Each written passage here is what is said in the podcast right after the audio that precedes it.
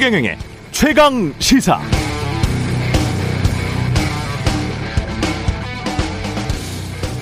네, 최근 북대서양 조약기구 나토 사무총장 옌스 스톨텐베르그가 미국 폴리티코와 한 인터뷰 내용이 있는데요. 이게 가장 눈에 띄었습니다, 저는. 올해 나토의 가장 큰 전략적 문제는 러시아지만 중국에 어떻게 대처할지도 처음으로 논의될 것. 이런 맥락에서 한국 등 아시아 태평양 국가들이 나토의 사상 최초로 참석하는 것을 환영. 러시아는 2010년 나토 회담 때만 해도 전략적 파트너였지만 더 이상 아니다. 중국은 적으로 간주하지는 않지만 중국의 군비 증강이나 유럽 인프라에 미치는 막대한 영향력을 고려하면 나토의 동맹국들이 중국이 서방의 가치 이익에 위협이 되고 있다는 점을 이번 정당 정상회담에서 언급할 것 이렇게 본다. 이게 지금 나토 사무총장의 이야기입니다. 반면 러시아 푸틴 대통령은 최근 러시아와 중국이 달러 패권에 대항하는 새로운 기축 통화를 개발하겠다. 이렇게 말했습니다. 브릭스 국가들과 연합해서 어, 새로운 패권 어떤 통화를 만들겠다 이런 이야기인데요. 신냉전의 물결이 홍수처럼 몰려오는 게 확연하게 보입니다. 휩쓸려 떠내려가지 않도록 조심해야겠고요. 윤석열 대통령이 참석하는 나토 정상회의 스페인 마드리드에서 29일부터 30일까지 열립니다. 네, 안녕하십니까. 6월 27일 세상에 이익이 되는 방송 최경령의 최강시사 출발합니다. 저는 KBS 최경령 기자고요. 최경령의 최강시사 유튜브에 검색하시면 실시간 방송 보실 수 있습니다. 문자 참여는 짧은 문자 50원, 긴 문자 100원이 드는 샵 9730 또는 유튜브 무료 콩 어플 많은 이용 부탁드리고요. 오늘 인터뷰 한석호 정의당 비대위원장 연결해서 정의당 10년 평가위원회 출범 관련해서 이야기 나눠보고요. 박지원의 정치의 품격 시즌2 박지원 전 국정원장 만납니다.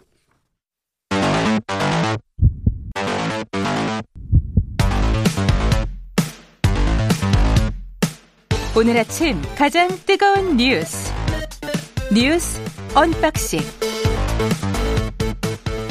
자 뉴스 언박싱 시작하겠습니다. 김민하 시사평론가 민동기 기자 나와 있습니다. 안녕하십니까? 안녕하십니까?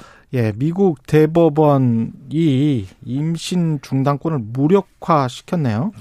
대법관 9명 가운데 5명의 다수 의견으로요. 1973년 이래 유지대가 유지가 돼 왔던 이른바 로데 웨이드 사건 판례를 폐기했습니다. 여성의 임신 중단 권리가 사생활 보호에 해당한다고 인정한 그런 판례였는데 예. 아, 이 판례가 임신 22주에서 24주까지 임신 중단을 보장하는 근거가 됐거든요. 근데 이걸 이제 판결을 뒤집은 건데요. 뭐 일부 주 같은 경우에는 임신 중단을 즉각 불법화하면서 상당히 찬반 시위가 지금 붙고 있습니다. 근데 미국도 미국이지만 이게 우리에 미치는 영향도 상당히 좀 크지 크죠. 않을까 이렇게 예. 예상이 되고 있는데 우리 헌법재판소 같은 경우에는 2019년 4월에 임신 중단을 한 여성하고요 의료인을 처벌하도록 한 형법 이른바 그 낙태죄 조항에 대해서 헌법 불합치 결정을 내린 적이 있거든요. 예. 이때 그 헌법 불합치 결정문에 미 대법원의 로 대 웨이드 판결을 인용했을 정도였습니다. 예. 아, 근데 이제 그런 판례가 폐기가 됐다는 점, 그리고 임신 중단권의 부정적인 국민의 힘이 대선에서 승리한 직후 이 관련 논의를 또 활발히 주도하고 있기 때문에 아무래도 영향을 좀 미칠 것으로 보이는데요. 문제는 보완입법 시한을 그때 헌재가 2020년 12월 31일로 정했거든요. 음. 근데 지금까지 거의 지금 3년간의 입법 공백 상태가 이어지고 있다는 점이고요. 당시 정부가 최장 24주까지 낙태를 허용하는 법 개정안을 입법 예고를 했습니다만 문제는 이후 국회의 보완 입법이 전혀 이루어지지 않고 있다는 점입니다. 그러니까 자칫 어, 지금 미국과 같은 상황을 우리도 맞을 수다 맞을 수가 있다 이런 얘기, 우려가 지금 나오고 있습니다. 일단 미국의 상황을 이제 언론들이 많이 보도를 했는데 지금 시위 일어나고 미국은 이것 때문에 아주 난립니다. 그러니까 주마다 예. 다 다르니까요. 예, 예. 공화당하고 뭐 민주당하고 너무 지금 첨예하게 대립되는 상황이고 지금 말씀하신 대로 주마다 다 달라요.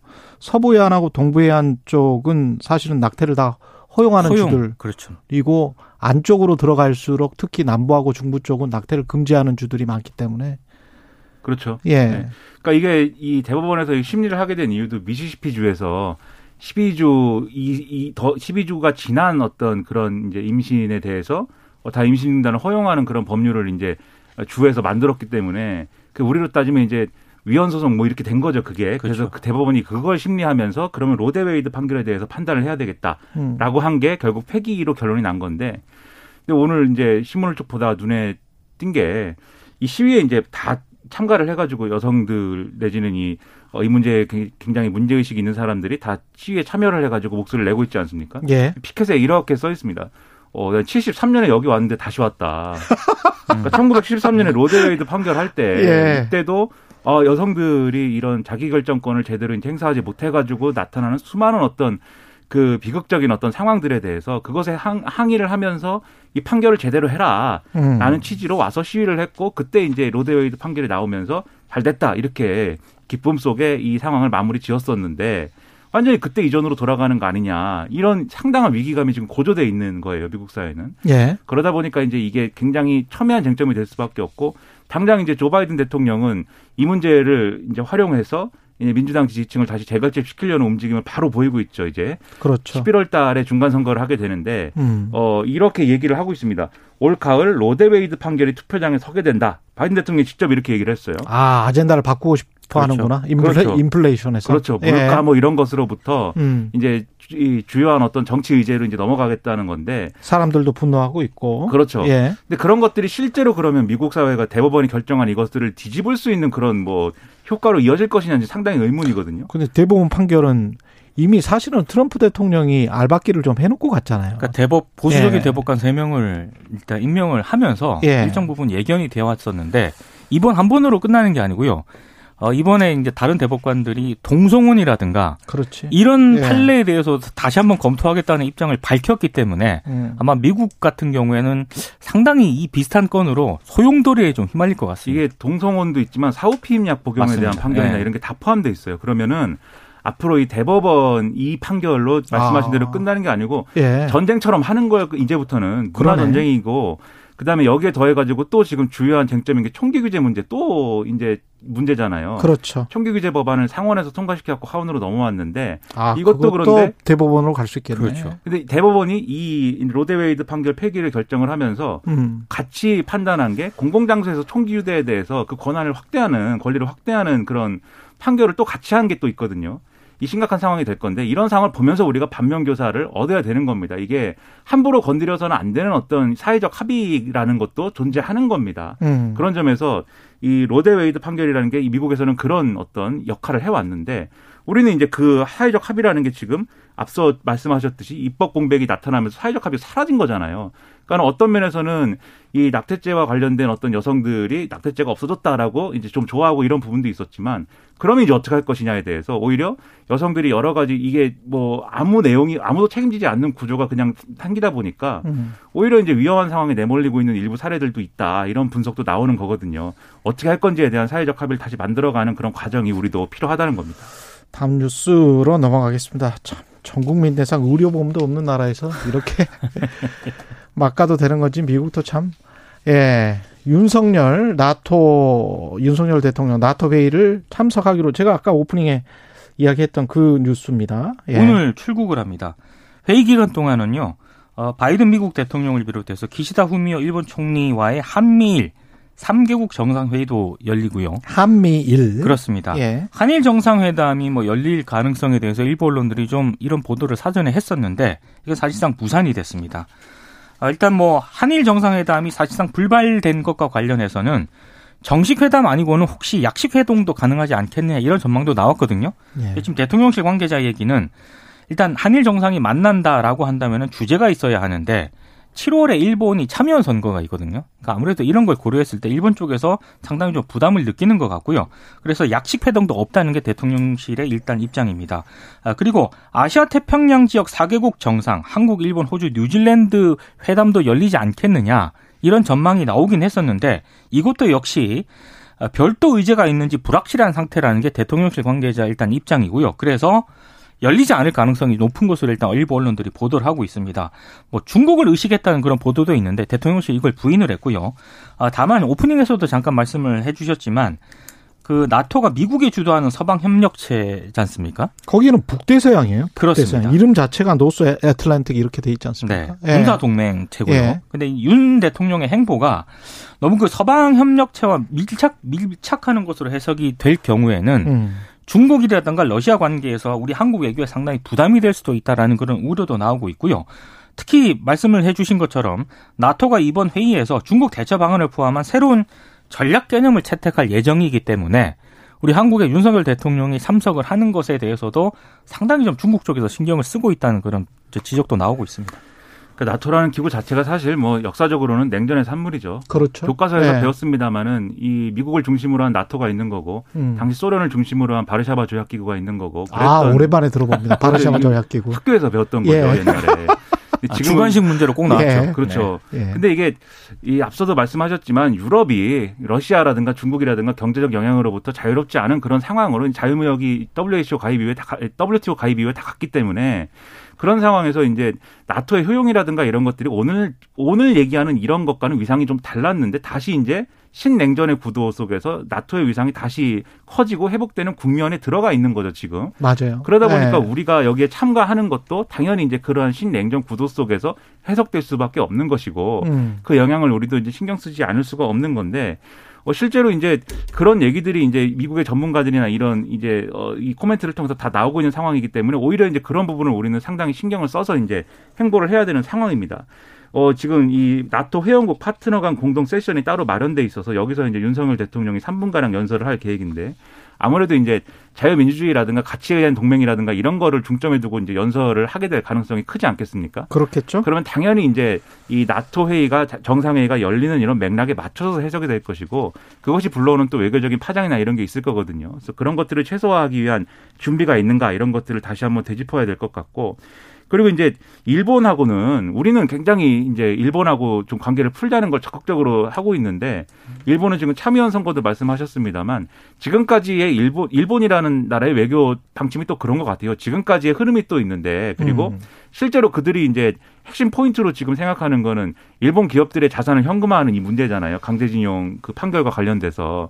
근데 그 문제가 풀리지 않는 상황에서 스탠스를 갑자기 바꾸는 것은 우리는 부담스럽다라고 계속 얘기하고 있는 거거든요. 그러니까 우리가 뭔가를 제안하기를 기다리고 있는 거예요. 일본 그렇죠. 쪽은. 일본 그렇죠. 쪽 언론이 계속 요구를 하겠죠. 예, 계속 그런 이야기를 하고 있는 것이고. 예. 근데 이제 기존에 언급되던 수준의 제안 갖고는 이게 어 태도를 바꾸기 어렵다라는 게 일본의 계속되는 태도기 때문에 음. 이게 계속 우리가 일본하고 관계를 풀지 않아서 생기는 문제라기보다는 일본도 사실 마찬가지 딜레마에 지금 빠져 있는 거거든요. 관계를 풀 수는 없지만 또 풀어야 되는 예. 그러한 딜레마에 빠져 있는 거여서 사실 한일 관계는 당장은 이제 좀 회복되기가 어려운 상황이라는 걸 여기서도 이제 드러내고 있다라는 게 오늘은 보이는 것 같습니다.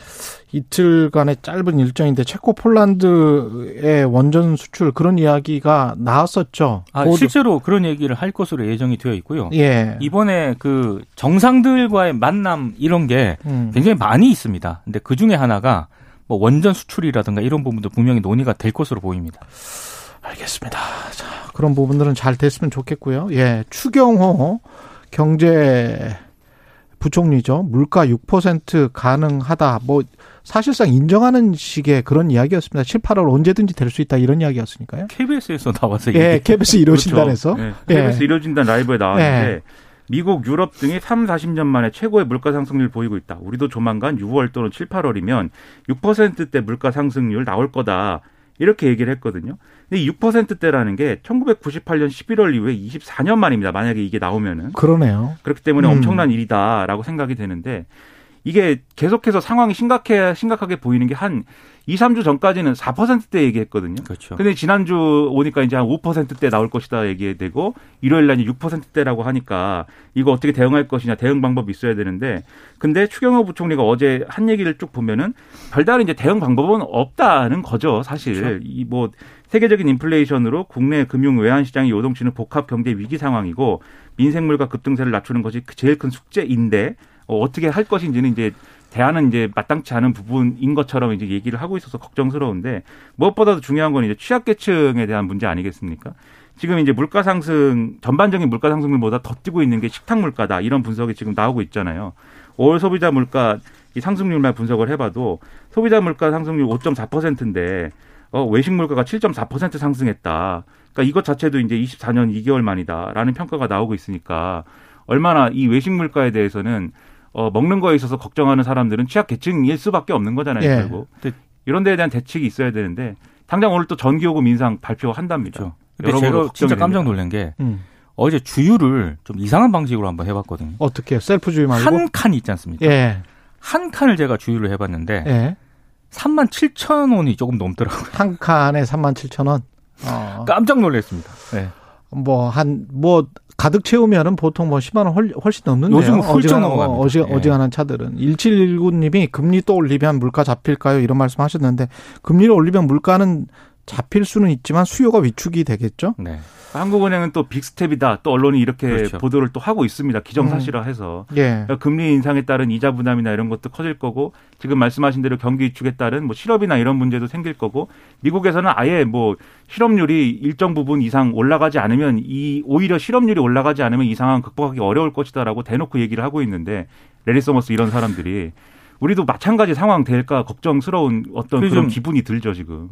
유류세 인하 한다고 하지 않았습니까? 예. 근데 인하 효과가 적기 때문에 음. 지금 무슨 얘기까지 나오냐면은 초과 이윤을 세금으로 좀 환수하자. 횡재세 같은 거. 그렇습니다. 그런 유럽에서- 얘기까지 나오고 유럽에서 있거든요. 나오는 이야기가 국내에서도 횡재세죠. 조금씩 나오더라고요. 오늘 예. 신문에 정유사에 대한 이익에 대해서 지금 말씀하신 그 대목에서 네. 대안이 필요하다는 지적이 나옵니다. 음. 근데 이게 아주 다른 어떤 앵글로 다른 관점으로 봤을 때 우리가 사실 세계가 한참 진행됐었을 때 이런 말 많이 했었잖아요. 경제에서 정치나 이념을 제발 뺐으면 좋겠다. 네. 순수하게 경제 논리로만 갔으면 좋겠다. 이런 이야기 많이 했잖아요. 근데 미국이 중국이랑 대립을 하고 이런 상황에서 뭐 왜 이런 말을 안 하는지 모르겠어요. 음. 아니 그 다른 나라들이라도 아니 중국이랑 좀 잘 지내서 그래서 물가를 낮출 수 있는 방법이 굉장히 많거든요. 그리고 스스로 그거는 미국에서도 국무부에서도 인정을 하는 거고 USTR에서도 인정을 하기 때문에 바이든 대통령도 지금 관세를 내릴까 말까 뭐 이렇게 이야기를 하는 거잖아요. 트럼프 대통령 때 중과세를 했었던 것을 특히 이제 일부 품목이라도 좀 해볼까. 근데 미국 내 유권자들이 굉장히 싫어하잖아요, 그거를. 중국 사람들을 싫어하니까. 중국 그렇죠. 자체를 싫어하니까. 근데 이런 철저히 이념적이고 그냥 국가 간에 서로 싫어하는 것들. 그런 거를 가지고 경제를 그냥 망치는 방향으로 쭉 가는데 아무도 말을 안 해요. 과거에 10년, 20년 동안에는 계속 그러지 말자라고 그, 이, 이거야말로 자유주의 이념이다. 그래서 절대 우리는 서로 간에 다 개방을 하고 그렇게 지내자라고 했던 게 우리의 이데, 이데올로기였거든요. 그게 이념이었어요. 근데 그 말을 전혀 안 해. 왜 그런지 모르겠어요. 그러니까 지금은 네. 지금은 최경영 기자님처럼 얘기를 하면은 네. 친중이라고 그럽니다. 친중이다. 신중. 아니, 친중 친노라고 막 그럽니다. 그게 자유주의지. 네. 자유주의와 세계, 세계화의 이념을 20년, 30년 동안 설파를 해놓고 그렇죠. 갑자기 이렇게 하는 게 어딨어요. 근데 오늘날에는 네. 중국과 러시아를 미워하는 것이 자유주의입니다. 아니 그리고 이 나토 정상회의만 해도 그렇지 않습니까? 그렇죠. 사실 그렇게 끌어들이고 우리를 옵저버로 우리 그리고 우리는 G7 회의에도 지금 참석을 2년 연속 했다가 지금 못 하고 이거 그 옵저버 정도 가는 건데 근데 이제 예전에 그, 세계지도 이게 세계지도 어렸을 때만 하더라도 예 자유 세계와 공산 세계를 구분해서 그거 다시 하자는 거 아니에요? 그거를 없애야 된다라고 제가 이제 배웠는데 그렇죠. 지금 다시 그쪽으로 가자는 얘기죠. 지금. 근데 이제 그런 측면이 있는 것 같아요. 그리고 예를 물가는 계속 오른다라고 이야기를 하고 있고. 그러니까요. 예. 근데 이런 건 있는 것 같아요. 중국이 WTO 가입하고 이제 개방을 하면은 좀 중국도 권위주의 체제나 이런 데서 벗어날 거라고 예상을 하고 사실 자유주 자유무역을 강조한 게 중국도 열어라 뭐 이런 거였잖아요. 그렇죠. 그렇죠. 실제 열고 나니까는 음. 어, 중국의 그 기- 권위주의 체제나 이런 것들이 첫째 변했느냐, 그리고 중국이 자유무역의 가치에 충실한 방향으로 경제 운영을 했느냐, 이런 거에 대한 이제 아니다라는 평가가 나오다 보니까 이렇게 된 측면도 있는데, 하지만 그렇다면은 자유무역이 중요하다고 얘기를 해왔으니까 음. 더 자유무역의 가치에 충실하라고 이제 더 강하게 얘기를 하고 그렇죠. 해야지 이걸 정치적인 부분까지 확전시켜 가지고 고물가의 문제를 해결하지 못하는 상황 만든 것이 사실은 자충수 아닌가 이런 지적인 거죠, 결국. 심각하네요. 1947님, 어제 부총리가 고물가 상황이 오래 간다고 했으니 허리띠 단단히 메고 버틸 준비해야 되겠습니다. 이렇게 말씀하셨습니다. 지금 뭐 버틸 수밖에 없겠다 그런 분위기로 점점 가고 있는 것 같은데. 허리띠라도 가지고 있으시니 다행인 거예요. 자, 원구성 협상이 나랑을 겪고 있습니다.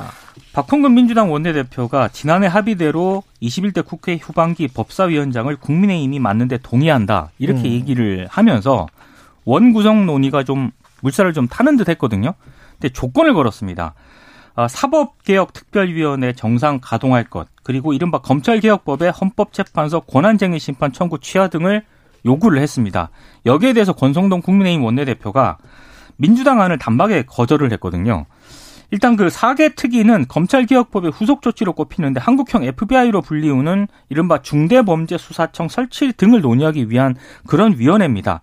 지난 5월 구성 결의안이 본회의를 통과했지만 출범에 이르지는 못했는데 이걸 다시 이제 정상 가동하자 이렇게 조건을 내걸은 것에 대해서 국민의힘이 예, 아예 지금 거부를 한 그런 상황이고 민주당의 우상호 비대위원장이 집권당 원내대표가 야당이 협의해낸 제안을 한 시간도 안 돼서 거절하는 거는 본인이 정치 한 20년 넘게 했는데 처음 봤다 이렇게 얘기했을 정도로 상당히 또 여야 간 입장 차가 상당히 큰 그런 상황이고요.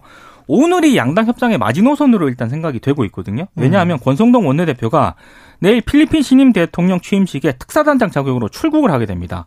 그래서 오늘 만약에 어떤 마무리를 짓지 못하면은 원 구성 협상이 이제 7월로 넘어가게 되는데 아무래도 넘어갈 가능성이 크지 않을까 싶습니다. 그러니까 민주당은 나름대로 이제 박홍호 원내대표가 나름대로 이제 좀 제안을 한 것이 내부에서 강경파 의원들 소위 말하는 언론에서 얘기하는 그리고 일부 강성 지지자들 이거에 대해서 법사위원장을 사실상 넘겨줬다고 막 비난하고 뭐 이렇게 하고 있거든요. 예. 그런 부담을 안고 뭐 제안한 측면이 있는데 근데 권성동 원내대표 입장에서는 또 이걸 또 쉬이 받아들이지 못하는 어떤 그런 맥락이 지난번에 검수안박이 뭐 논란 있고 할 때 국회의장 안을 이제 안에 덥석 합의했다가 당내에서 큰 역풍 맞고 뭐 이랬잖아요. 그렇죠. 그때 뭐 권성동 원내대표는 과연 윤 핵관이냐 아니냐 막 얘기까지 나오고 막 난리가 났었는데 그때를 이제 그때 상황하고 좀 비교를 해보면 이게 민주당이 요구를 하는 게 결국 이 소위 말하는 그때 검찰 수사권 축소 법안에 대한 어떤 인정이나 이런 것들을 사실상 요구하고 있는 거에 가깝다라고 보는 거예요 국민의힘은 그래서 다개특위를 정상 가동하는데 합의를 하고 그 다음에 헌법재판소의 권한쟁의 심판 청구 취하를 해라. 그렇지. 이게 그때 예. 입법을 이제 인정해라라는 건데 예. 권성동 원내대표가 내심은 뭐 원구성에 합의하고 뭐 이런 합의에 뭐 이 업적을 남기고 싶겠지만 음. 이 부분이 이전에 상처가 있기 때문에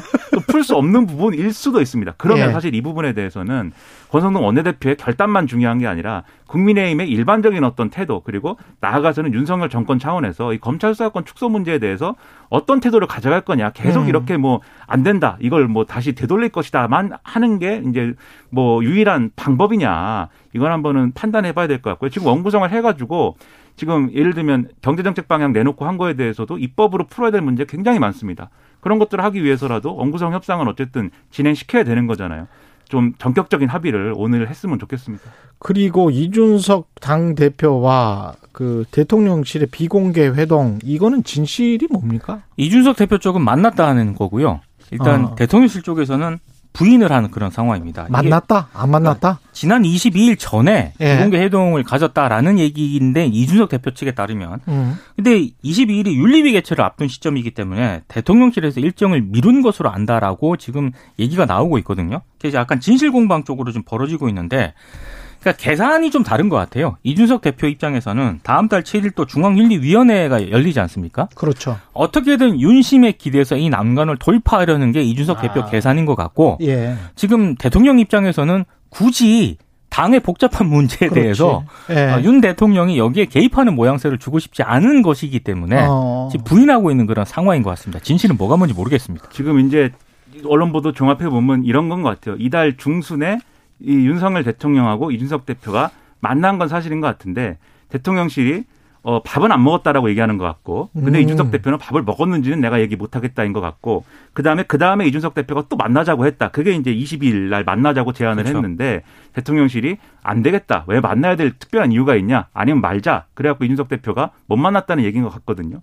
근데 이게 굳이 이제 만났다 안 만났다가 쟁점화 되는 것은 지금 말씀대로 이준석 대표의 윤리 문제와 대통령실이 거기에 대해서 거리를 두는 문제, 이게 묶여 있기 때문인데 그러다 보니까 희한한 게 오늘 이제 윤석열 대통령이 출국을 해야 되지 않습니까? 보통 이렇게 대통령이 출국을 하면 여당 지도부가 가가지고 환송도 하고 이렇게 해야 되잖아요.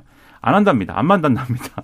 그러니까 이런 상황까지 이어지고 있어서 그러면 대통령이 없는 기간, 즉 7월 7일까지 이제는 엄청난 뭐 이- 돌아오시겠지만 대통령은 7월 7일까지 이준석 대표는 엄청난 이 전쟁을 벌일 것이다. 벌써 예고를 했다. 간장 한 사발을 머- 마실 것이다라고 얘기를 했잖아요.